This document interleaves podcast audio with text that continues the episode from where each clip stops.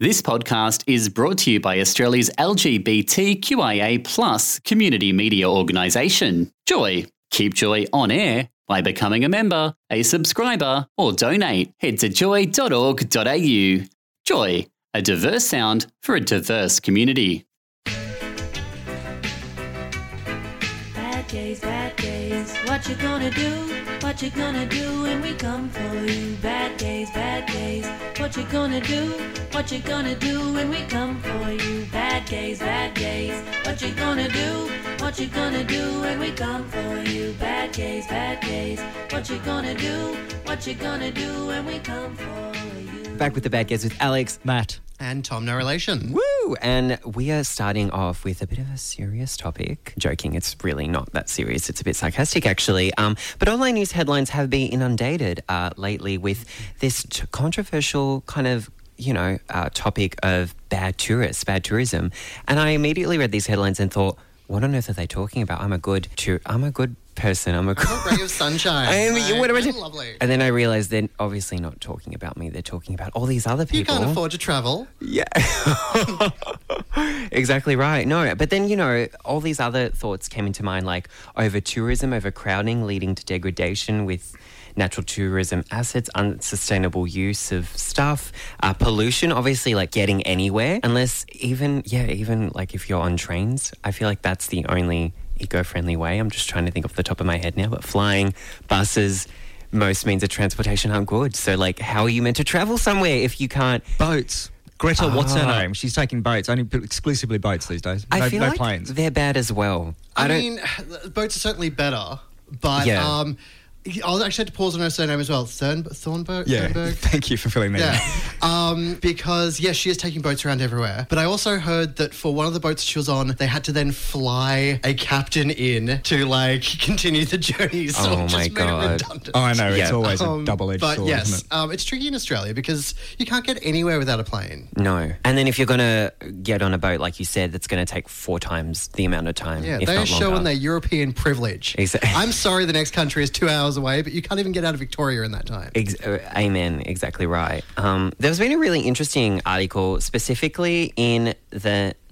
Now, apologies if I pronounce any of these names wrong, the Nanzoin Temple in Japan. It's famous for its huge statue of a Buddha, but there's been 12 signs there that clearly tell foreigners and tourists that they can't enter in large groups. I'm wondering in my head what that means, what large groups means. I'm going to just assume it means more than... No fat people. Oh my! But you're looking at Buddha. What do you mean? No, I only be one. He doesn't want to be shown up. It used to mean something back then. Now it's just he looks like an average tourist. That's true. I feel in my head a lot of people is at least half a dozen. So 6 or more is a lot in my head. Yeah, I suppose that would need a Japanese interpretation of what a large group is, wouldn't it? Yeah. It's Nanzoin, by the way. Just thought I'd throw that in there. Oh, have we been there, Matt? How amazing. Here's a very non-PC question just to throw back in there. Yep. Is this a culture that should be throwing stones? I don't know. I feel I can't talk about this. What do you think about? I don't know. I'm struggling with what their interpretation of big group is. Yeah. Or even what their interpretation of fat is. Do you know what I mean? But is it a culture that might have, say, a bus group of tourists who move in a pack of, say, 15 or 20 at a time? This is true.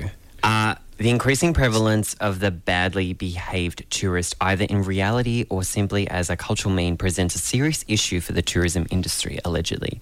In cities where tourism is bleeding, such as Venice, there's even turned out to be anti-tourism protests, which seems a bit dramatic. But, I guess if I was a local in Venice, that would really annoy me. It's a small city, right? So you're packing... And, you've got a resident population, obviously, and then you're packing a lot more people in. And it's a lot of people. We don't understand the levels of tourism in these places in Australia, right? Especially a city prone to sinking. It's a legit problem.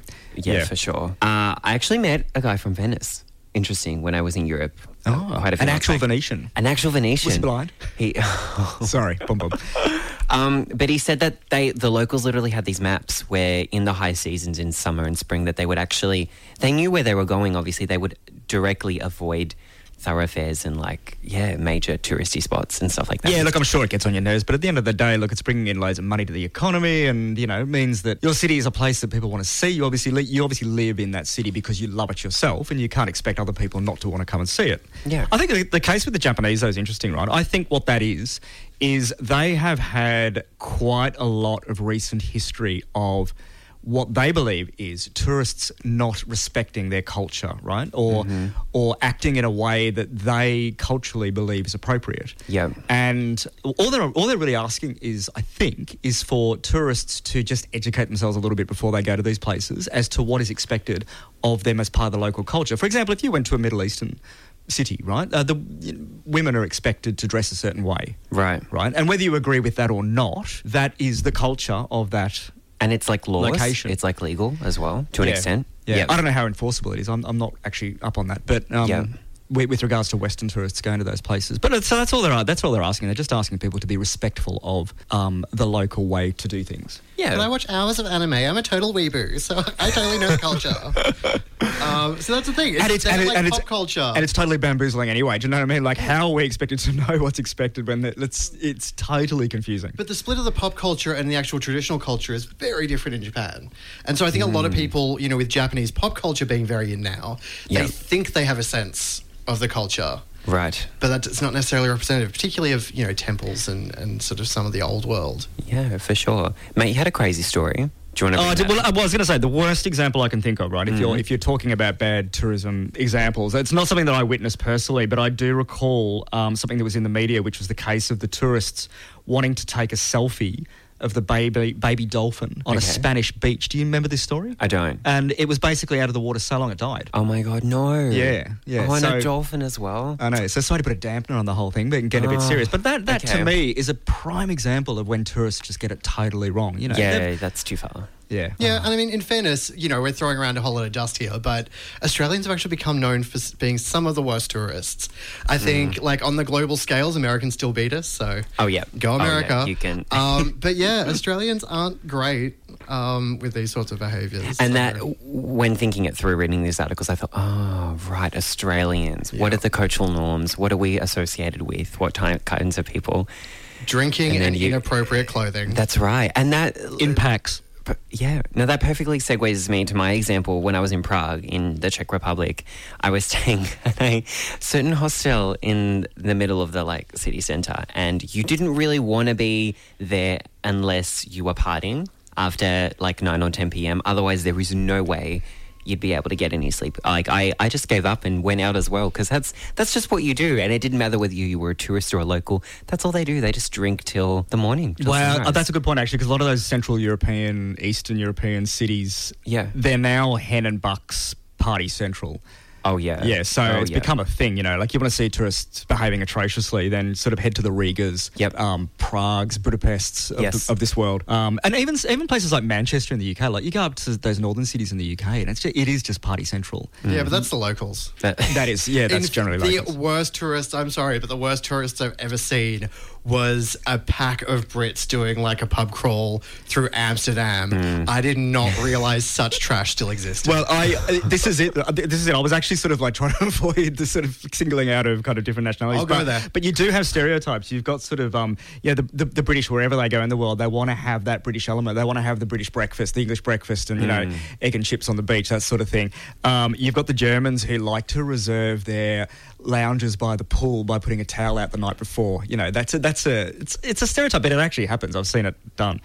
And then, of course, you know, you've got the Aussies sort of pissed and loud and, like I said, stereotypes, but they exist for a reason, I suppose. Too dissimilar to those Brits. I met a few Scottish girls when I was there. We bonded over certain things, probably shouldn't have bonded over, but there you go. Amazing. No, but then going back to the Japanese, I used to have, in my role when I lived in Europe, I used to have to go to Europe and meet the Japanese. I used to work for a Japanese company, so the Japanese coming from the head office over for a business trip or a business meeting in Europe, I used to have to meet them and facilitate it, chaperone them, that sort of thing. Sure. Even though you were from Australia. But I speak Japanese, so it was, so they'd turn up, and we were in Milan at one point, and this is businessmen behaving badly, and the Japanese were always really sort of like, we'd go out and do deals, and these were pretty big deals, and if they were successful, we'd be going out drinking a lot. Right. And we were staying in a very, very super luxurious hotel in Milan at one point. And this place was absolutely stunning. And it was just populated with supermodel-looking staff. And the people in there were beautiful. And it had these massive glass sliding doors at the entrance. And we came out from this business meeting. The Japanese were absolutely blotto. Right. And one of them just all of a sudden threw up all over the glass doors of this hotel. Oh. Leaving their mark. Yes. Well, hey, I mean, it's an expensive hotel. They've got cleaners. Hey, right, true. But the horror of the supermodels in the lobby looking at this thing. Oh, was like, yes, I'm sure they've never done. It was like the water war at the NGV. Oh, that's what I was thinking in my head. I'm thinking, yeah, big glass water. Amazing. That was our take on Bad Tourist. We might have to do a part two when summer's well and truly kicked in, and then we can maybe read some articles online, that kind of stuff. We should also just let people know where to send their complaints and, you know... Exactly. Send them here. We'll talk about the bad gays. Speaking of which, our socials, bad gays, on Joy. It is one word. What you gonna do when we come for you? Bad gays, bad gays. What you gonna do? What you gonna do when we come for you? Bad gays. Thanks for listening to another Joy podcast brought to you by Australia's LGBTQIA+ community media organisation, Joy. Help us keep Joy on air. Head to joy.org.au. Joy, a diverse sound for a diverse community.